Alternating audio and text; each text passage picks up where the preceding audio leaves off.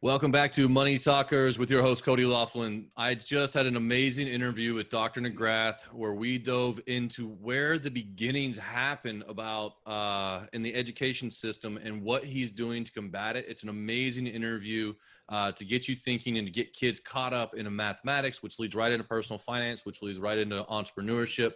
Uh, so if you haven't listened yet, make sure you check that out. But this is the high impact series uh, where I'm going to ask the one big question – and then we're going to find a takeaway for you to be able to go talk to your kids and have a money talk with them. This is going to do two things. One, you're going to affect the trajectory of their life because you're going to open that door, you're going to give them concepts, and you're going to have them begin the understanding of the things that they need to learn. But two, you're going to build that relationship so that you're talking about something with them and you open that door. So, as, and they're later in their life, as they grow up, and have bigger and bigger challenges, they know that you're a money talker and they can come talk to you about it and you have that relationship built. And so, with that intro, are you ready, Dr. McGrath? Yeah, ready to go. All right, man. So, here's the big question What is the one thing that you would teach about that our schools don't that's had a major impact on your life? Okay, so the what I did was I I went to uh, Landmark in uh, 2016 and um, and that philosophy that they teach there, I believe it's called ontology. I mean, there's a lot of books out there, and you can kind of actually just pick this up without taking the courses that they provide.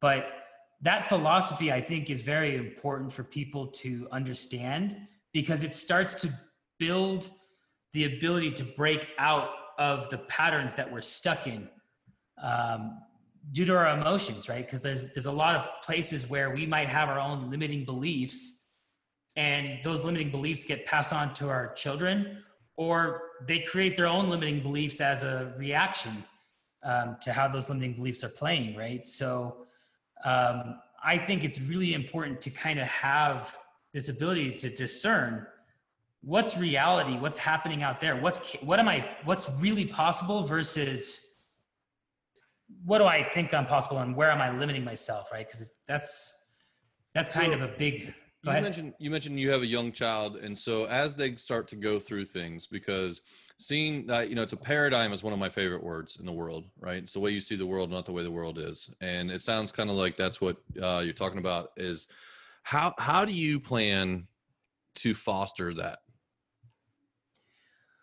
Well, okay, so the strategy that I'm using and and I'm keeping in mind that we're all human beings, right? So he's going to form his own limiting beliefs, but the first thing is, is that none of my limiting beliefs are getting in in his region right? So that's me having control over myself me practicing what i have to practice in order for me to be okay with that philosophy. And it's a lot of acceptance is what it is. It's a lot of um, acceptance and a lot of just being able to write down what am i feeling because just writing that down and understanding why i feel the way i feel helps me to understand what do I have to do in order to be okay with it. So now I'm at a point where, you know, my child could be yelling or or even telling me things like, "Hey, Papa, I don't want to hang out with you," and I'm just like, "All right, fine, right?" I mean, because any reaction other than that is potentially feeding the same ego that's causing it, right? They want maybe some negative attention. They want to see if they're hurting you right. So like if you can constantly be loved in that in the face of that then theoretically speaking your stuff won't get in their way. Now it doesn't mean that they're not going to form their own uh, limiting beliefs at some point. So at some point i'm going to have to teach them the tools that were taught to me in order to work with that in order for hopefully he can get beyond them because how, how will you do is, how do you see yourself doing that with those tools? Could you give us an example? Yeah so one of the main tools that i use is um, is the, the coach that gave it to me is called a, it's called a grieving worksheet. And he gave it to me when my father passed away. But what i'm finding is, is that like if i can find uh, if i can find an emotion that's a, that's strong enough that's maybe taking me out of um, what i want to be during the day then i can run this grieving process on it. And it's about identifying the false meanings that we have added to our events in, in our lives and then being honest with ourselves about what the consequences of that was and um, and then what did we actually gain from it so like for example uh, the first step is what am I looking for out of this situation? I'm looking for freedom. I'm looking for love. I'm looking for gratitude, whatever it is that you need at that point in time from that situation. This next step is what do I regret? So these are the decisions that I've typically made in my life being under the guise that this is reality. So um, one of my personal ones was that my mother doesn't love me. So I mean, like if you asked me, I wasn't going to tell you, no, my mother doesn't love me. But like I had a belief that my mother doesn't love me, right? And some of the decisions that I made around that affected my personal life, especially when it comes to significant others, right? And so once I could see that pattern and once I could write it down and say, well, I regret the way that I behaved and I regret that this happened and I regret that I hurt this person, you know, it wasn't intentional, but it happened, right? Just being able to admit, heck, even admitting like, no, I, I was upset. I intentionally tried to get revenge in this situation, whatever it is, right? Just accepting that it happened because you're a human being and it happens, right? And then looking at it from the other side, what did you gain because of that? Right. And like, there's a lot that I gained. There's a lot of, for example, not being in a relationship for, for periods of time were periods of time where I was also very focused on getting my degree and very focused on graduate mathematics and learning to tango and doing these other things that I was doing, which ultimately made me who I am today. Like the right. And then finally, it's what are the gifts and lessons that you get to take with you. And what happens is as soon as you have those gifts and lessons, then the emotion no longer holds as much weight as it used to. It still maybe appears, you can still see it, but like it becomes like, oh, there you are again. And you can then kind of just accept that it's there, but understand that this situation actually has nothing to do with that actual belief. And and that's how I've been able to overcome them. But at the same time, um, it requires a degree of honesty that maybe like some people don't want to put in. When I'm talking to the coach, because what he's got at this point is something I could build into a software, right? But mm-hmm. when I talk to the coach about what goes wrong, it's that people don't do it. It's that people um, are not being honest when they do it. So like it's it's also challenging. But like I'm just I'm just happen to be that personality type. I mean, I've devoted my life to truth with mathematics. Right? Mathematics is philosophy. It's kind of like being a, an attorney, but everything that you're arguing about ends up having to be true. That's a great analysis. I like that.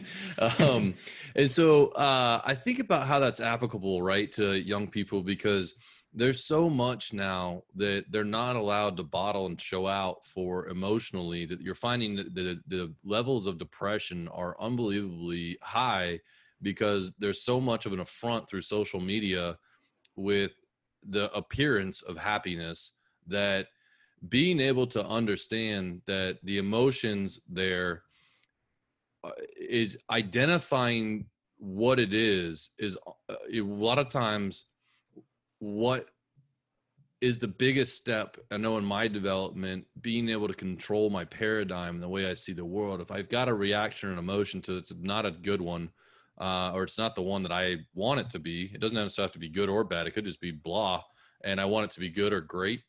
Then if i identify what it is and i can then look at say hey okay well what are the things that are causing me to feel that way? And then once i go from there it's like okay am i look could i look at this a different way? And normally if i step back from that i had massive uh, explosive business growth when i was able to do that.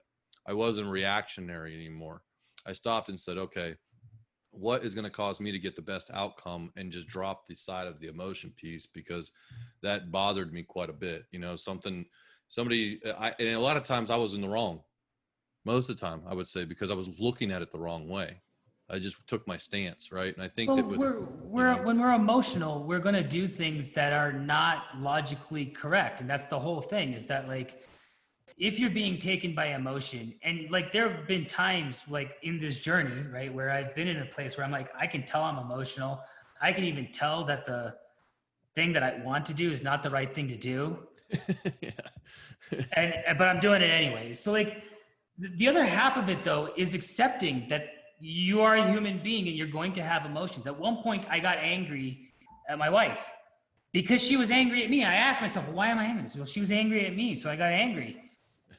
Well, I'm a human being. I'm like, that's what happens. Like we go out driving and you honk at someone and they think you're angry, so they're pissed off now too. And like, I mean, it's just a condition of life, is what it is, right? Yeah. So eh. accepting that that that ha- like that you're not just going to feel happy all the time, right? Like that. Oh yeah. That's not the goal. No. But but you know the other thing here that you're mentioning with social media is that and and I think this is 100% driving exactly what you're talking about with the depression and etc. Is that we are perpetuating a society of victimhood, and it's a lot to do with the political correctness movement, right? Because like every time someone can say something that then makes you a victim, it means you're not in control of your life. Yes. and so that's a very depressing scenario to be in. You have given your power away.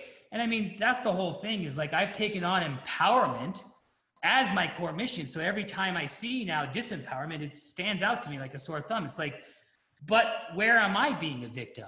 Right? Like, I, I teach my kids the only thing they're given is choice. Right? Yeah. Something happens Yeah, to you, you choose how to react. It's your choice. You have the power. You own that. You want it anytime you want. You can choose whatever you want, but that's all that's what you get. But whatever of choices that you make, the outcome is you own it that as well. And so Absolutely. you're never a victim to anything because you chose. If you had chose something different, you know, then they would have had a different outcome. And so that's the way it is. Not victim. You learn from it and you move forward. You know. I think I think that's totally the way out of it, right? I mean, that that is the thing. it's like, and but it, also being able to expose it, right? So like one of the one of the sheets that uh, I have says like, well, who's the victim? It's almost always me when I fill it out. but then it also say who's the hero Yeah. and and who's the the villain. that. Also right? me. Huh. that that is the weird thing, right? So like, but like, as soon as you write down, like as soon as you write it down and you look at it, right? That's Yeah. when your logical mind kicks in, right? So Yeah. like in your head when you think these things, it sounds perfectly reasonable. There's seventy thousand thoughts a, a, day that go through our head or something. So there's a lot of stuff swimming around. But when you put it on paper, then all of a sudden it's like it's one thought, and all of a sudden it's like, well, that's kind of silly.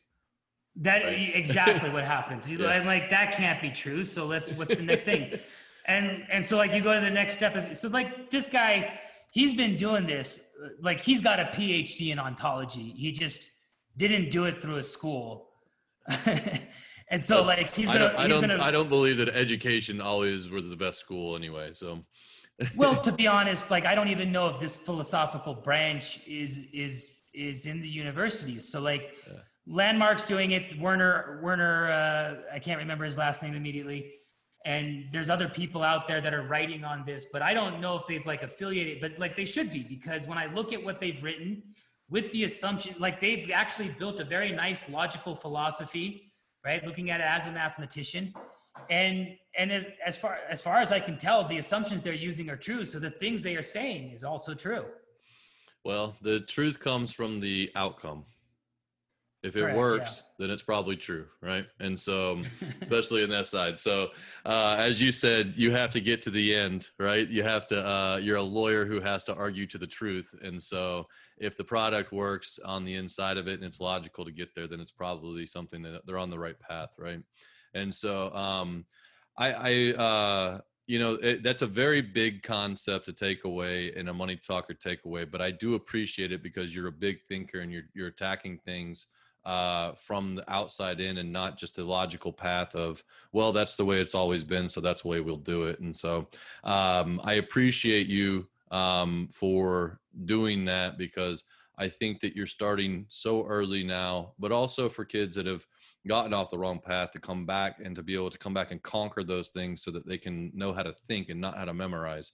And so, uh, if you haven't uh, listened to the previous episode and you want to check out what Dr. McGrath is doing, the amazing work they're doing there, please go ch- check out elephantlearning.com. Uh, and he's put the invitation out there as well to, to connect with him uh, through LinkedIn.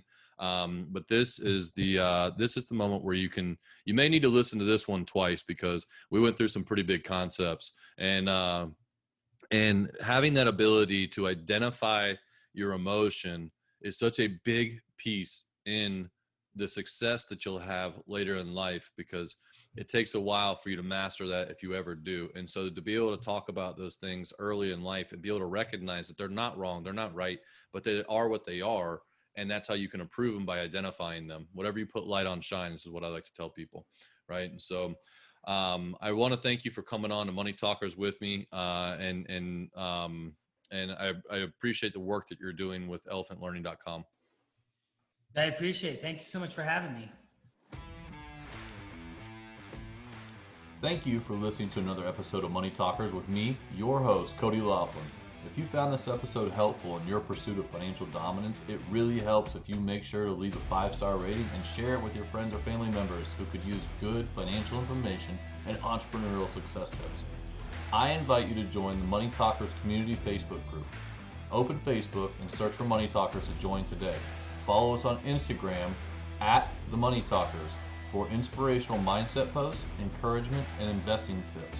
And remember, the one thing you can do to change your kids' financial future is to start talking about money with them because you are a money talker